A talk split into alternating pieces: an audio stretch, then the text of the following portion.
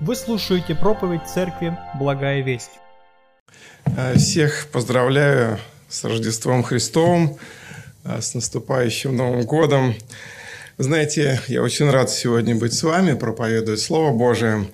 Я думал, что 13 э, января, в декабре я последний раз проповедовал, думал, что, наверное, уже в этом году я не буду проповедовать, но так Бог усмотрел эту возможность, и я очень за это Господу благодарен. А, сегодня мы продолжаем изучение послания к филиппийцам. Мы не каждое воскресенье это делаем, где-то два воскресенья в месяц. И сегодня мы продолжаем это изучение, и мы сегодня обратим внимание на конец первой главы а, послания к филиппийцам. Пожалуйста, откройте Священное Писание, приготовьте, может быть, какие-то блокнотики для записи, потому что а, память наша нас часто подводит. Итак, мы читаем первое послание филиппийцам, первая глава, а, с 27 по 30 стихи. «Только живите достойно благовествования Христова, чтобы мне приду ли я и увижу вас, или не приду слышать о вас, что вы стоите в одном духе, подвязаясь единодушно за веру евангельскую, и не страшитесь ни в чем противников. И это для них есть предзнаменование погибели – а для вас спасение, и сие от Бога. Потому что вам дано ради Христа не только веровать в Него, но и страдать за Него, таким же подвигом, какой вы видели во мне, и ныне слышите о мне. Аминь. Вот такой текст Писания, он не рождественский, и, в общем-то, может быть, не очень такой ну, как бы такой, знаете, слишком радостный, светлый, потому что сейчас вот э, многие церкви вспоминают Рождество, поют рождественские песнопения, даже если вы придете куда-то в магазин или где-то еще, там такая атмосфера праздника везде, да? А этот текст, он такой, э, э, как бы, знаете, обычный, жизненный, но очень важный. А, в нашем народе, наверное, не только в нашем народе, принято, встречая Новый год, а, какой-то итог года подводить, а, какие-то планы намечать на будущее. И принято оставлять пожелания на следующий год. Да? И вот я назвал свою проповедь сегодня так. Три новогодних пожелания церкви от апостола Павла. Три новогодних пожелания церкви от апостола Павла. И первое пожелание мы прочитали в 27 стихе, даже первая часть 27 стиха. «Только живите достойно благовествования Христова». Как вы помните, э, братья уже проповедовали э, из первой стихи э, этой первой главы. И здесь очень много апостол Павел говорит о благовестии. Благовестие, то есть это когда христиане несут добрую весть, евангельскую весть, а, проповедуют об Иисусе Христе. И известно, что а, сам апостол Павел был очень ревностным благовестником. Наверное, одним из лучших благовестников вообще в истории церкви. Он старался донести благую весть всем людям – иудеям, язычникам, разным народам, племенам. Он старался благовествовать там, где еще никогда не слышали о Христе. Такая у него была особая ревность. И вот послание к филиппийцам написано из тюрьмы. И мы знаем, что даже находясь в тюрьме, апостол Павел продолжал рассказывать людям о Христе. Причем он делал это настолько искренне, настолько горячо, настолько ревностно, что Бог благословил вот этого благовестника там в тюрьме, и многие люди уверовали через его проповедь, даже когда он находился в тюрьме. Мы читаем 12 стих 1 главы. «Желаю, братья, чтобы вы знали, что обстоятельства мои послужили к большему успеху благовестия. Какие обстоятельства? Заключение в тюрьме. Стесненное, ограниченное, но удивительным образом, что эти трудные обстоятельства послужили к большему успеху благовестия или распространению вести об Иисусе. И в других своих посланиях Павел много пишет о том, как он относится к благовестию, какое место занимает оно в его жизни. Например, первое послание Коринфянам, 9 глава, 16 стих, он говорит о себе так. «Ибо если я благовествую, то нечем мне хвалиться, потому что это необходимая обязанность моя, и горе мне, если не благовествую». Вот настолько его сердце было посвящено, чтобы делиться вестью об Иисусе Христе, что он говорит, что ну, да, если это делаю, то в этом нет никакого, так сказать, похвальбы, никакой. Это то, что я должен делать. Вот если я не делаю, то горе мне, да? Э, посла... К церкви в Риме, в послании к церкви в Риме, первая глава, 16-17 стихи апостол Павел пишет. «Ибо я не стыжусь благовествования Христова, потому что оно есть сила Божия к спасению всякому верующему, во-первых, Иудею, потом и Елену. В нем открывается правда Божия от веры в веру, как написано, праведный верою жив будет». Есть много других текстов в Библии, Деяния апостолов, когда мы читаем, мы видим, насколько э, апостол Павел сам лично был посвящен э, вот этой проповеди об Иисусе Христе. Но важно отметить и то, что он не только сам много благовествовал, но он понимал, что он не может быть везде. Он понимал, что он не может обойти э, весь мир сам лично, да, он, он не Господь, он не Христос, он всего лишь человек, и поэтому он старался учить других благовествовать и вдохновлять других благовествовать. И когда мы перечитываем все послание вот это к филиппийцам, мы видим, как он и радуется, что филиппийцы, э, церковь Филиппа благовествует, и как-то их побуждает продолжать это делать. Интересный момент уже братья отмечали, я просто не могу его сегодня еще раз не напомнить. В первой главе говорится о том, что а, когда апостол Павел оказался в тюрьме, а, то другие верующие, услышав об этом, служители, а, возревновали и стали больше благовествовать. И вот эти как бы служители разделились на две категории. Одни искренне от всего сердца как-то ободрились, Павел пишет, они ободрились моими узами. Они поняли, что, наверное, это не так страшно, это не так, э, ну, как бы печально. Мы можем продолжать благовествовать. Раз Павел там в узах, мы как бы восполним его отсутствие. Но находились и те, которые каким-то образом завидовали Павлу, может быть, его успеху, его популярности – как- как-то ревновали в этом плане, хотели э, ну, тоже быть известными, а вот не получалось. И, и узнав, что Павел там в тюрьме, они тоже активизировались. И смотрите, он пишет, первая глава 14 стиха. «Большая часть из братьев в Господе, ободрившись узами моими, начали с большей смелостью безбоязненно проповедовать Слово Божие». И дальше 15 стих. «Некоторые, правда, по зависти любопрению, а другие с добрым расположением проповедуют Христа. Любопрение, то есть любовь спорить, любовь доказать, высветить себя. 16 стих.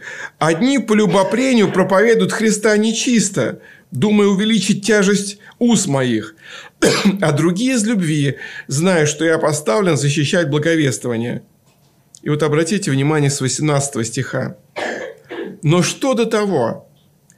Как бы ни проповедовали Христа притворно или искренно, я и тому радуюсь и буду радоваться. Не знаю, друзья, как в вашей жизни, я так думаю, что если бы я оказался на месте Павла, в таких стесненных обстоятельствах, в тюрьме, за дело Божие, за проповедь Евангелия, и вдруг узнал бы, что какие-то, так сказать, братья э, во Христе которые мне когда-то завидовали, да, или как-то э, еще что-то, вдруг они активизировались в проповеди Евангелия, но, но мотивы их были эгоистичные. Из зависти, из желания как-то унизить и так далее, наверное, мне было бы очень тяжело. А может быть, какое-то письмецо я бы братьям на волю черканул, что надо приструнить их, как-то вразумить, обличить, что они делают. Почему они вот с такой мотивацией проповедуют Иисуса. Но удивительное сердце апостола Павла. Для него вот эта вот целеустремленность, вот это вот главное смысл его жизни, проповедь о Христе была, была настолько важной, что он говорит, да мне все равно, какая у них мотивация. В конце концов, Господь разберется, да? Все мы дадим однажды Иисусу отчет за, за свою жизнь, да? Главное, что они проповедуют Христа. Вот это удивительно, друзья. Вот это удивительно.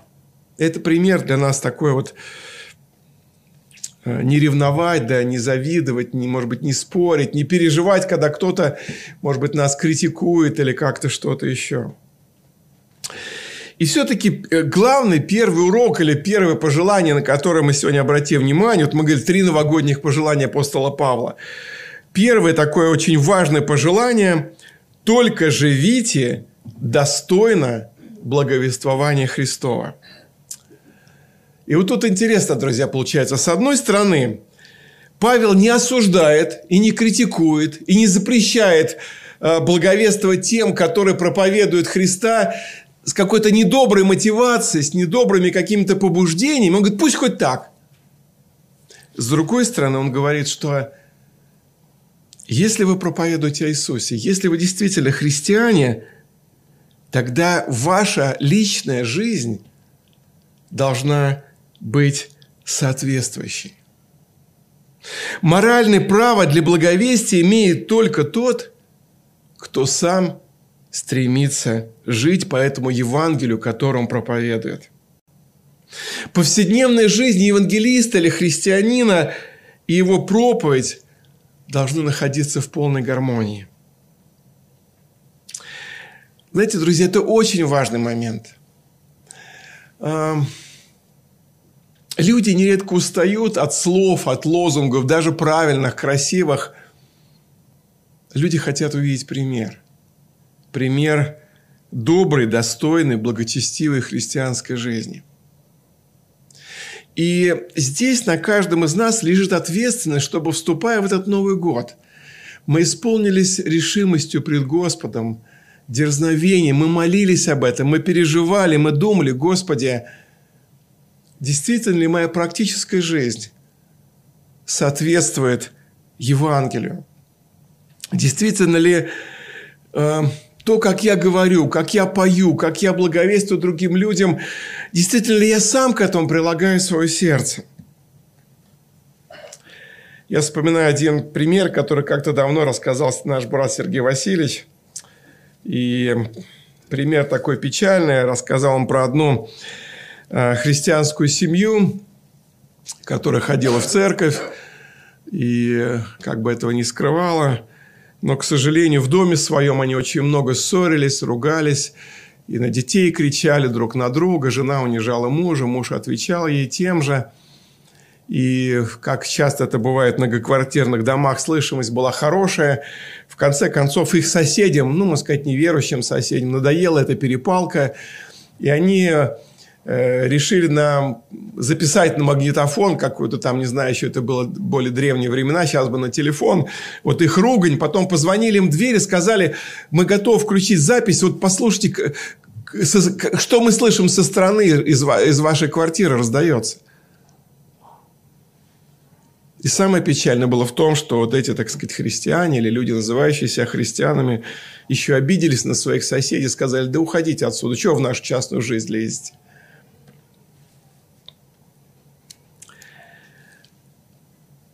Друзья, наше христианское свидетельство, то, что мы поем, то, о чем мы благовествуем неверующим, или что мы говорим другим братьям и сестрам, оно, оно должно находиться в гармонии с нашей личной повседневной жизнью. Помните слова Иисуса, Евангелие от Матфея, 5 глава, «Вы свет мира». Не может укрыться город, стоящий наверху горы. И зажегший свечу не ставят ее под сосудом, но на подсвечнике, и светят всем доме.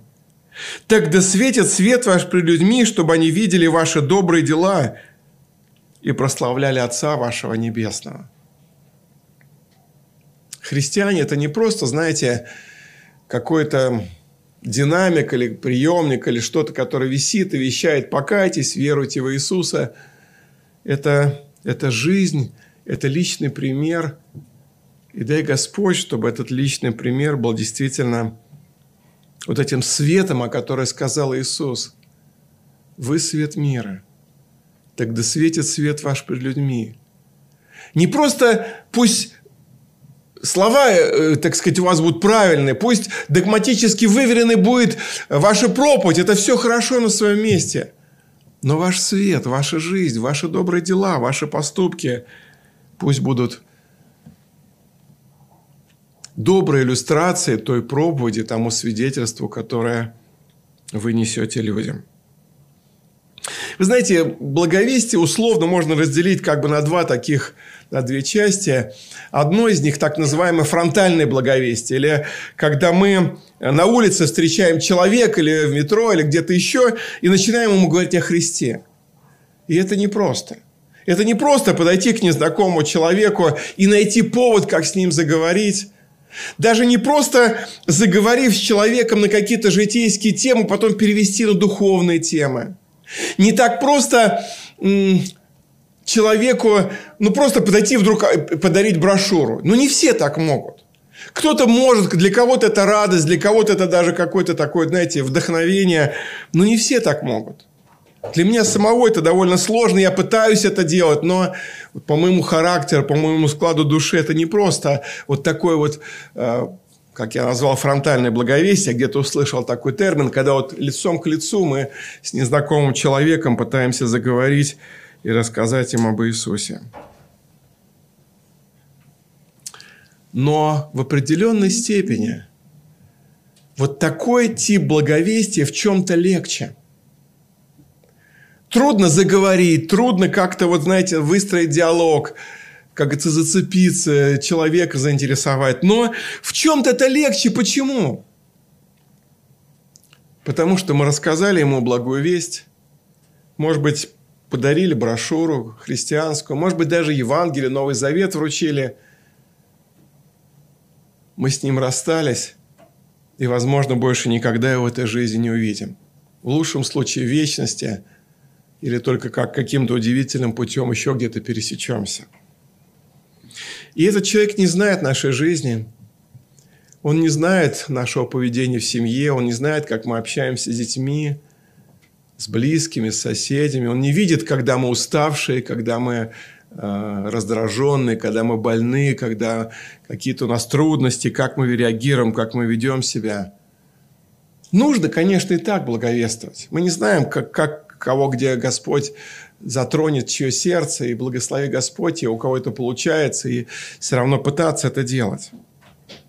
Но намного труднее проповедовать и благовествовать тем людям, с кем мы живем рядом, бок о бок, с кем мы часто общаемся, может быть, через стенку соседи, а может быть, это наши родственники.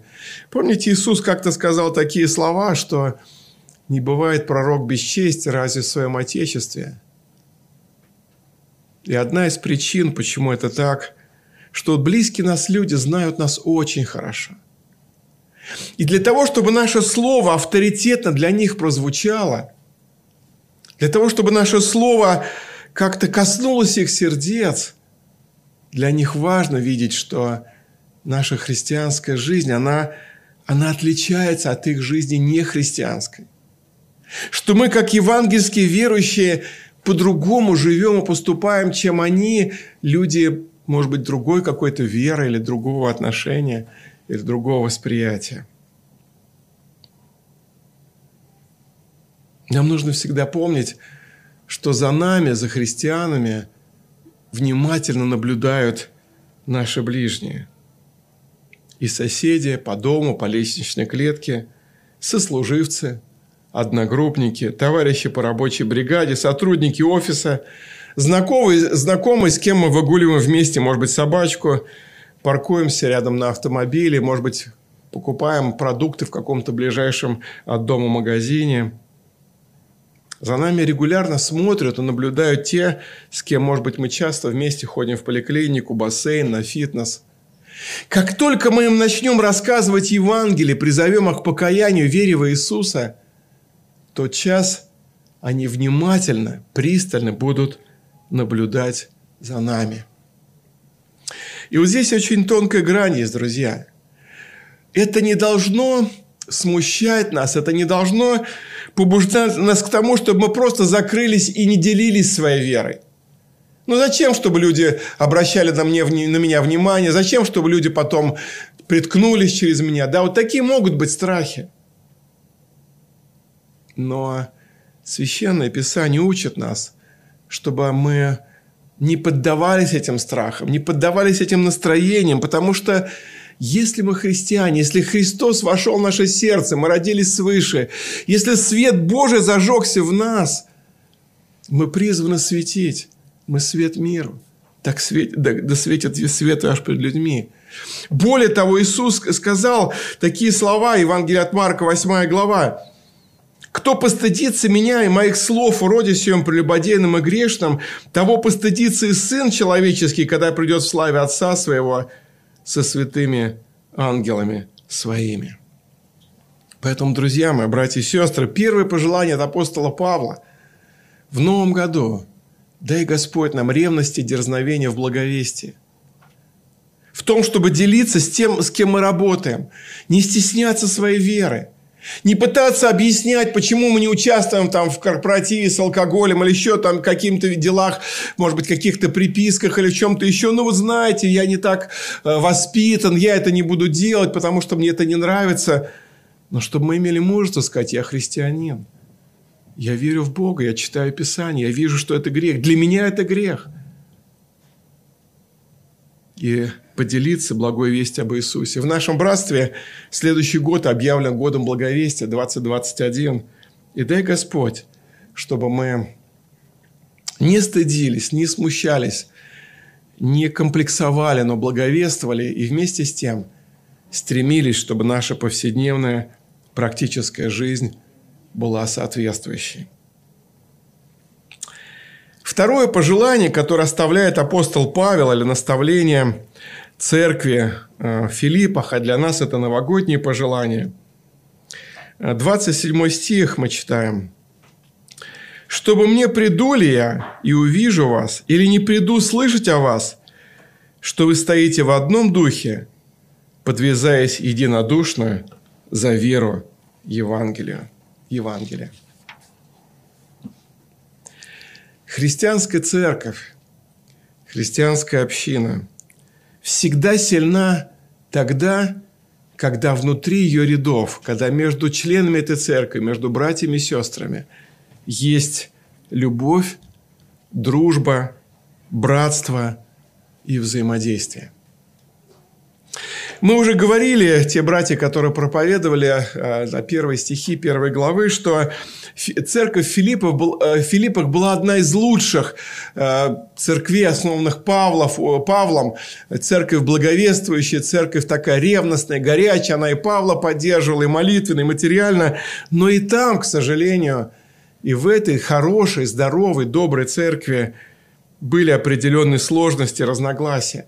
Позже, когда мы будем изучать вторую, четвертую главу, мы об этом будем говорить более подробно. Сегодня только немножко затронем этот момент. Исследователи Библии отмечают, что в этой церкви были две очень сильные и влиятельные сестрички, две женщины. Причем они были когда-то ближайшими соратницами Павла. Они вместе с ним благовествовали, они помогали ему в благовестии, когда он там был в Филиппах.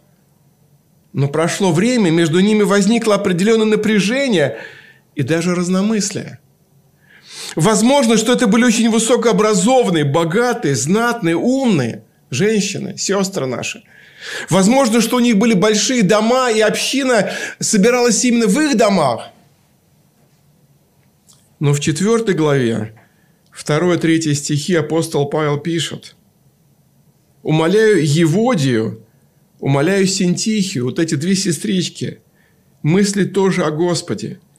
Ей прошу и тебя, искренний сотрудник, помогай им, подвязавшимся в благовестии вместе со мной, с Климентом и с прочими сотрудниками моими, которых имена в книге жизни. В более современном переводе этот стих звучит так, 4.2. «Я умоляю Еводию и Синтихию прийти к согласию в Господе. Я умоляю тебя, мой верный соратник, помоги этим женщинам примириться. Ведь они трудились ради радостной вести вместе со мной». К сожалению, друзья, мы остаемся людьми. Людьми в этой греховной плоти – и вот это наша, наша гордыня, наше «я», наш эгоизм, наша самоуверенность, самонадеянность временами вылезает. Дух критики, дух, дух недовольства. И очень печально, когда дом разделяется сам себе. Когда внутри христианской семьи появляются какие-то трещины, расколы, напряжения, и когда внутри церковной семьи появляются такие напряжения, трещины, критика, противостояние, я Павлов, я Аполосов, я Кифин. И в Филиппах в этой церкви были предпосылки к разделению. Вторая глава с первого стиха. Итак, если есть какое утешение во Христе, если есть какая отрада любви, если есть какое общение духа, если есть какое милосердие, сострадательность, то дополните мою радость. Имейте одни мысли, имейте ту же любовь, будьте единодушны, единомысленны. Ничего не делайте по любопрению или по тщеславию, но по смиренному мудрию почитайте один другого выше себя. В другом, более современном переводе конец этого отрывка звучит так. «Думайте одно, любите одно, объединяйтесь духовно и имейте одни и те же цели. Не делайте ничего из эгоистичных или тщеславных побуждений». Это очень важное пожелание для нашей общины, для каждой христианской общины, для каждой семьи, братья и сестры, на Новый год – как правило, разделения, расколы, как в семье, так и в общине, начинаются с чего-то самого малого. Такого незначительного. Потом, каком они возрастают. Иногда люди пытаются вспомнить, а с чего мы начали ссориться? А вообще, а где вот это там, это, с чего все это началось? Где эти источники? Это была такая глупость. Почему мы потом столько наговорили друг другу? Почему мы не разговариваем друг с другом уже долгое время? Еще один э, термин применяет здесь апостол Павел очень интересный. Когда он пишет «подвязайтесь единодушно за веру евангельскую», знаете, это военный термин. То есть, с одной стороны, церковь, образ церкви – это семья, где должна быть любовь, родство, дружба, поддержка. С другой стороны, церковь – это, это, это армия Христа – Подвязайтесь единодушно. Это военный термин, где говорится о том, что а, солдаты в военном подразделении, особенно во время ведения военных действий, должны выступать плечом к плечу, как один организм. Вот это армия, отряд, полк, не знаю, там батальон. Римская армия того времени была одной из самых мощных и несокрушимых в мире. Она была сильна дисциплиной и единым духом своим, своих солдат. Римляне дорожили чувством военного братства. Они знали, что тот, кто сражается рядом со мной, слева или справа, или сзади меня, он меня прикроет. Он меня не сдаст, он меня не бросит, он меня не подведет. И поэтому они долгие годы одерживали победы, были непобедимы армии.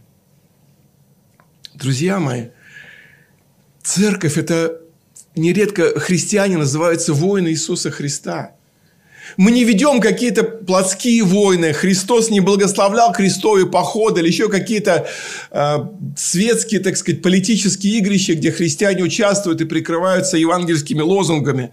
Но Библия говорит, что христиане – это воины Христа. Мы ведем духовную битву.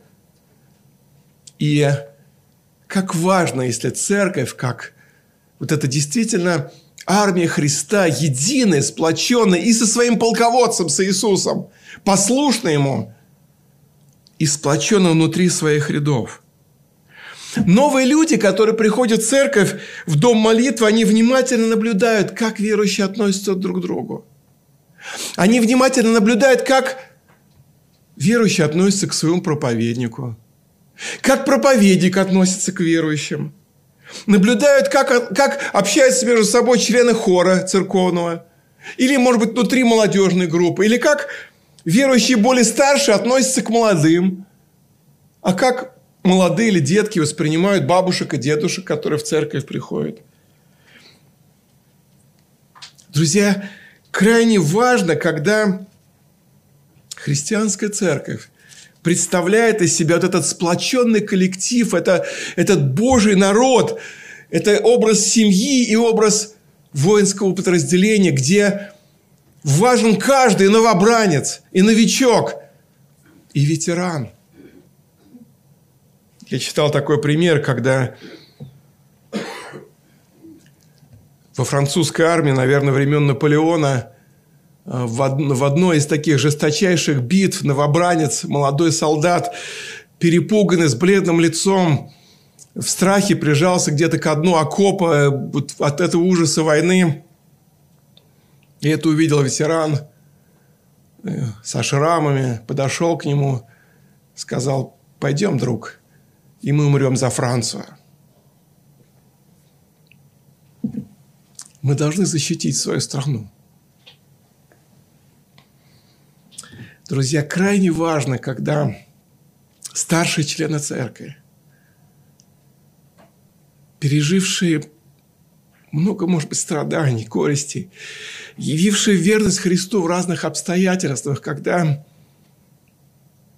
они любят молодых, когда они готовы поддержать тех, которые смущаются, тех, которые страшатся, тех, которые, может быть, паникуют, может быть, малодушие проявляют. И в обратную сторону, как важно, когда вот эти только что покаявшиеся или приближающиеся к Господу люди с любовью, с почтением относятся к старшим, прошедшим путь перед ними, явившим верность Дай Господь, это второе пожелание, очень важное пожелание Церкви Христовой. Дай Господь, чтобы наша Церковь Благая Весть и каждая христианская церковь в Новом году, как, впрочем, и всегда, была единой армией Господа нашего Иисуса Христа, где мы с большой любовью, с почтением, с послушанием воспринимали каждую команду, каждое указание нашего военачальника Иисуса Христа, и где мы плечом к плечу, с любовью, с верностью, с заботой ведем войны Господни.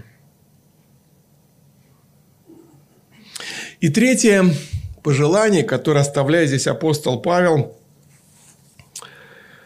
э, с 28, 29, 30 стихи и не страшитесь ни в чем противников.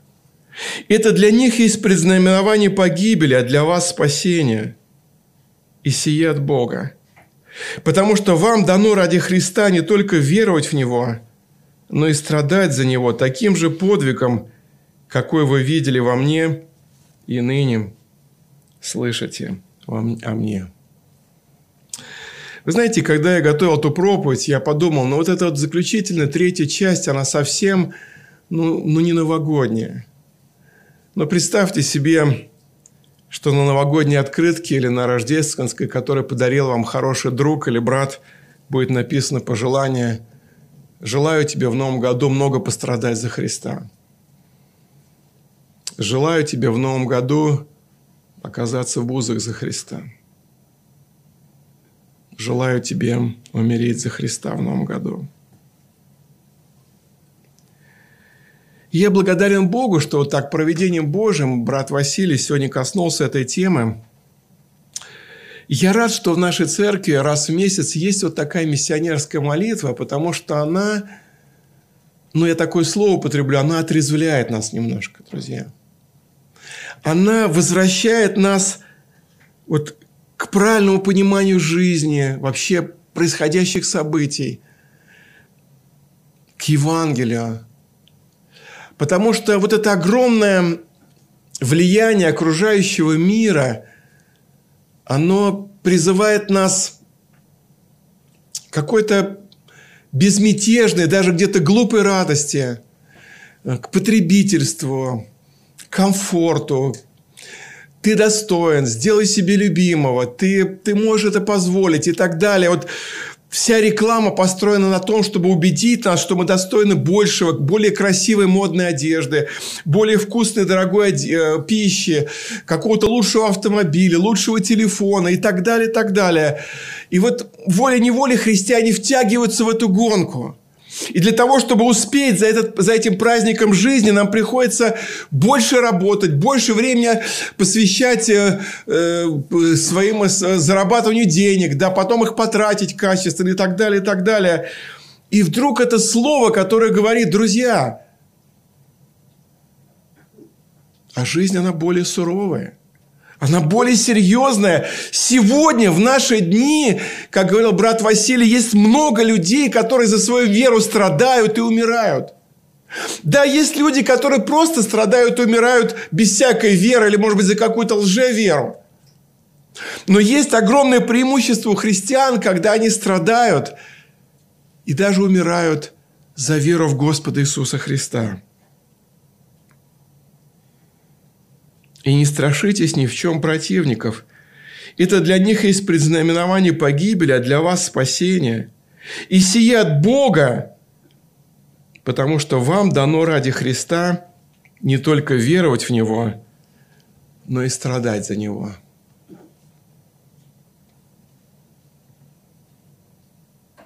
Даже если ученики Иисуса Христа стараются жить точно так, как они проповедуют и как благовествуют, жить по Писанию, жить праведно и благочестиво.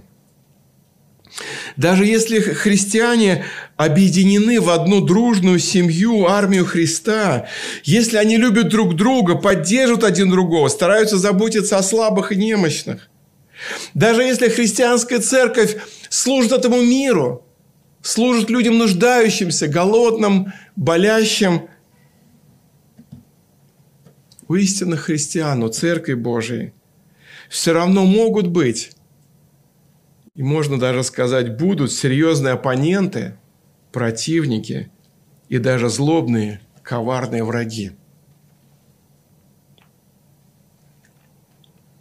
Один мой брат, один мой друг, пастор 90-х, а, начале 2000-х годов рассказывал, что их церковь в том районе Москвы, где находилась, старалась очень много служить ветеранам, а, многодетным, инвалидам. И это они делали через местную управу. И в местной управе очень радовались, что христианская церковь нашлась, которая не просит у них там помогите на храм, помогите там на ограду, помогите на то, а приходит, говорит, чем вам помочь? Мы вот хотим, как верующие, послужить району, послужить своим соседям. И, и много акций разных проводили, подарков раздавали, и служили, и концерты благотворительные делали. А потом ситуация поменялась немножко. Пришли новые люди э, во главу э, этой управы. И тут приходишь к ним за каким-то вопросом, они смотрят на тебя стеклянными глазами, как будто тебя никогда не видели – Ситуация поменялась, и, и все поменялось. Да не нужна ваша помощь, мы без вас обойдемся. Зачем нам ваши там евангелисты помощь? А, он там сидите у себя там где-то в коморке и все.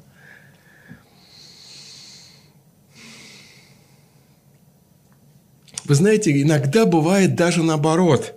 Праведная, высокоморальная христианская жизнь высокоморальная жизнь благовестника, единство Христовой Церкви без слов настолько обличает и обнажает скверны этого мира, это беззаконие, безбожие мирских людей, что они просто приходят в ярость.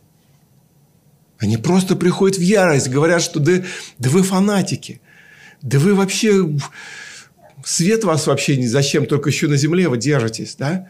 То есть вот сама жизнь, даже иногда без слов. Может быть, вы это встречали на своих рабочих местах или где-то в доме, где вы живете – те люди, которые бунтуют против Бога, отвергают Его заповеди, кто любит жить во грехе, они ненавидят свет Евангелия. Они терпеть не могут людей верующих и благочестивых. Возрожденные христиане, живая евангельская церковь всегда вызывала и вызывает негодование и презрение безбожников – в Евангелии от Иоанна есть удивительные слова, 3 глава с 19 стиха. «Суд же состоит в том, что свет пришел в мир, но люди более возлюбили тьму, нежели свет, потому что дела их были злые. Ибо всякий, делающий злое, ненавидит свет и не идет к свету, чтобы не обличились дела его, потому что они злые». Друзья, сатана не изменился. В Африке или в Северной Корее он действует одним образом – или в каких-то еще странах.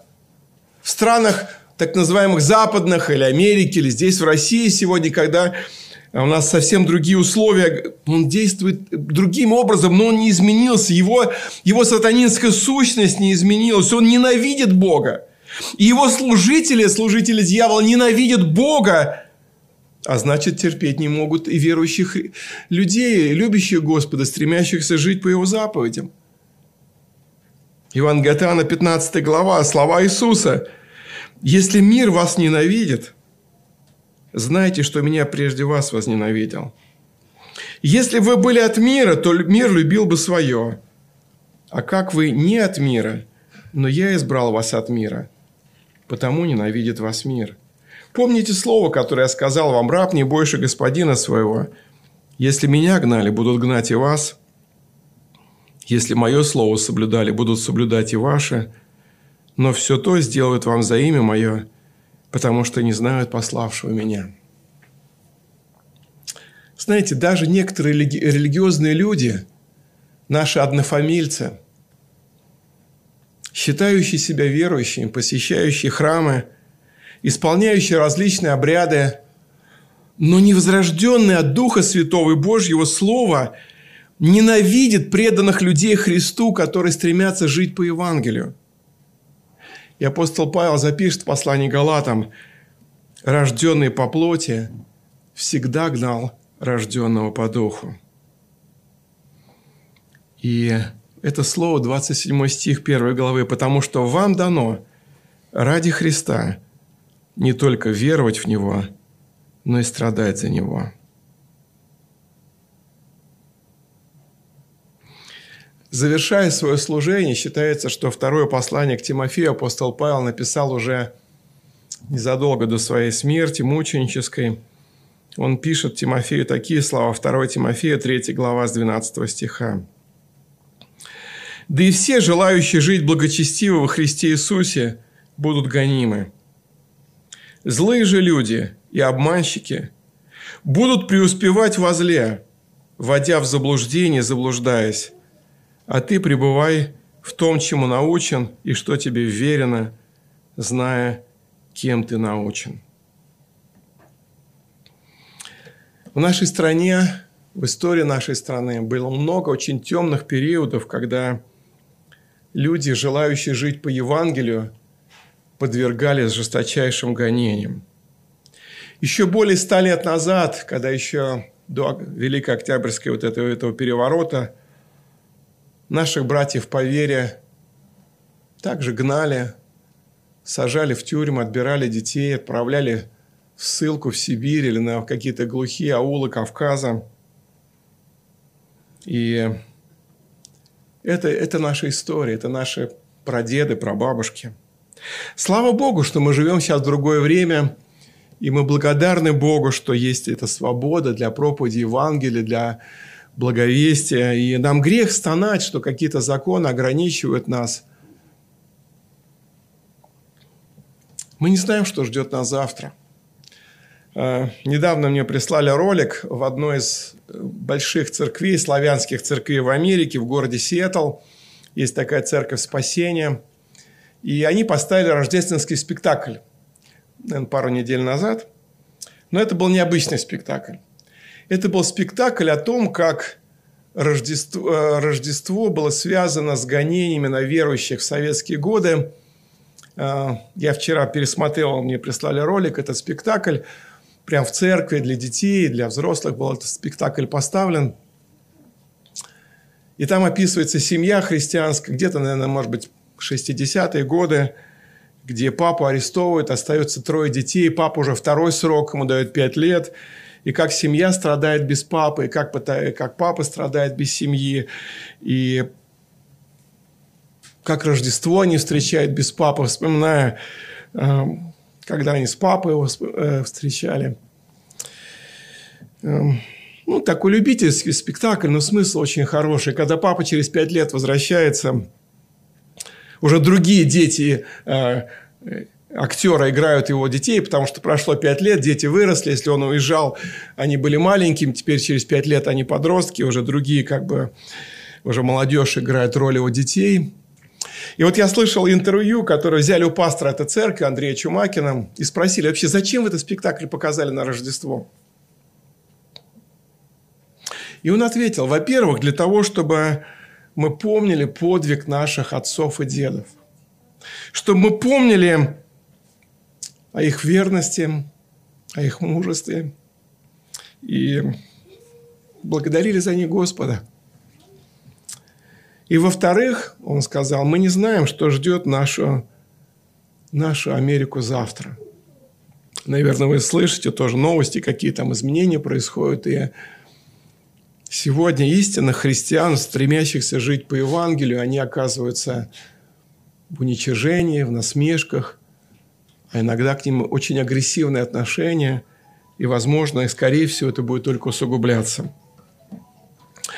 Друзья мои, мы не знаем, что в нашей стране случится завтра, в новом году. Конечно, мы молимся о пробуждении, мы хотим, чтобы еще больше было свободы для благовестия, чтобы мы могли спокойно собираться, как, может быть, в 90-х годах в больших кинотеатрах, в каких-то дворцах культуры, в Кремлевском дворце, еще где-то. Но иногда Бог осуществляет или совершает пробуждение через гонение.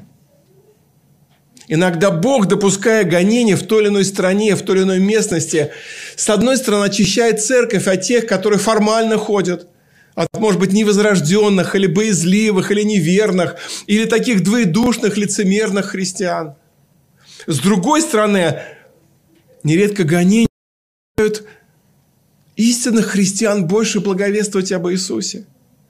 Молодежь поднимается, которая жаждет подвига. Им неинтересно порой просто приходить два часа отсидеть там где-то вот и уйти, и все. Но когда есть вызов, когда есть борьба, есть давление, когда люди начинают прозревать, что, что ради Христа нужно жить и проповедовать, и, и жертвовать, и, если нужно в тюрьму идти, для многих это оказывается очень сильный призыв и мотивация – Поэтому дай Господь, дай Господь, дорогие братья и сестры, чтобы этот Новый год, в который мы вступаем, надеемся, что вступим по милости Божией, был годом благовестия для нашей церкви, для нашего братства Российского Союза Евангельских Христиан-Баптистов – Дай Господь, чтобы мы, как христиане, возрожденные, любимые Господом и любящие Его, старались жить достойно благовестия. Дай Господь, чтобы мы ревновали, заботились о единстве как с Господом, так и друг с другом. Прощали, учились прощать, чтобы в Новый год никто не ушел с обидой, никто не ушел с какой-то горечью, с каким-то неразрешимым конфликтом с братом, с сестрой, может быть, со служителем, может быть, с женой или с мужем – с сыном или с дочерью, с отцом, с дедушкой, с бабушкой. И дай Господь нам силы и мужества. Дай Господь нам верности и смелости проповедовать о Христе в новом году, даже если Господь допустит более трудные обстоятельства, скорбные, потому что вам дано ради Христа не только веровать в Него, но и страдать за него. Аминь. Давайте помолимся. Господь милосердный и праведный, я благодарен Тебе, что в конце этого года мы можем быть в церкви. Благодарен Тебе, которые присоединяются к нам через трансляцию. Благодарен Тебе за нашу церковь «Благая весть», за все многие-многие милости, которые Ты послал и посылаешь нам – через Иисуса Христа, через Духа Святого по благодати Своей. Благодарность Тебе, Иисус, за то, что Ты открылся нам, за то, что благовестие достигло наших сердец. Кто-то нам благовествовал, кто-то нас молился. Слава Тебе! Откройся еще многим, детям нашим, близким нашим, соседям нашим, людям, живущим вокруг нашего дома молитвы – здесь, в районе Войковской, в Москве, в России, по всему миру. Пошли пробуждение, Господь. И дай нам быть частью этого пробуждения. И дай нам силы от Духа Святого стремиться жить по Евангелию. И проповедовать Евангелие, и жить по Евангелию. Благослови наши семьи, благослови нашу общину, наше братство единодушием, чтобы мы, как одна армия Христа, плечом к плечу, проповедовали Твое Слово, жили по Твоему Слову, поддерживали друг друга, никого не забывали, никого не теряли. Господь, благослови нас в этом и дай нам силы для этого Духа Твоего. И еще прошу Тебя, Господь, И снова и снова поддержи тех, кто сегодня страдает за имя Твое. В Африке или в Северной Корее, или в Иране, или в Пакистане, или в Индии, или еще где-то, Господь. Дай силы и мужество детям Твоим устоять и оказаться верными Тебе – и благослови нас, живущих в свободе, благодарить Тебя за эту свободу, использовать ее для служения, для проповеди Евангелия, чтобы мы не стыдились благовествовать на работе, там, где мы учимся, с кем мы общаемся, на улице, с кем мы гуляем, с кем как-то пересекаются наши пути. Господь, дай для этого дерзновение каждому из нас. И мне, рабу Твоему, и каждому из нас дай для этого дерзновения, чтобы 2021 год – был годом благовестия, чтобы многие люди уверовали, прилепились к Тебе и посвятили Тебе свою жизнь. Молимся во имя Иисуса Христа. Аминь. Местная религиозная организация Церковь Евангельских христиан-баптистов «Благая весть» зарегистрирована 24 июня 1999 года. ОГРН 103 773 974 3007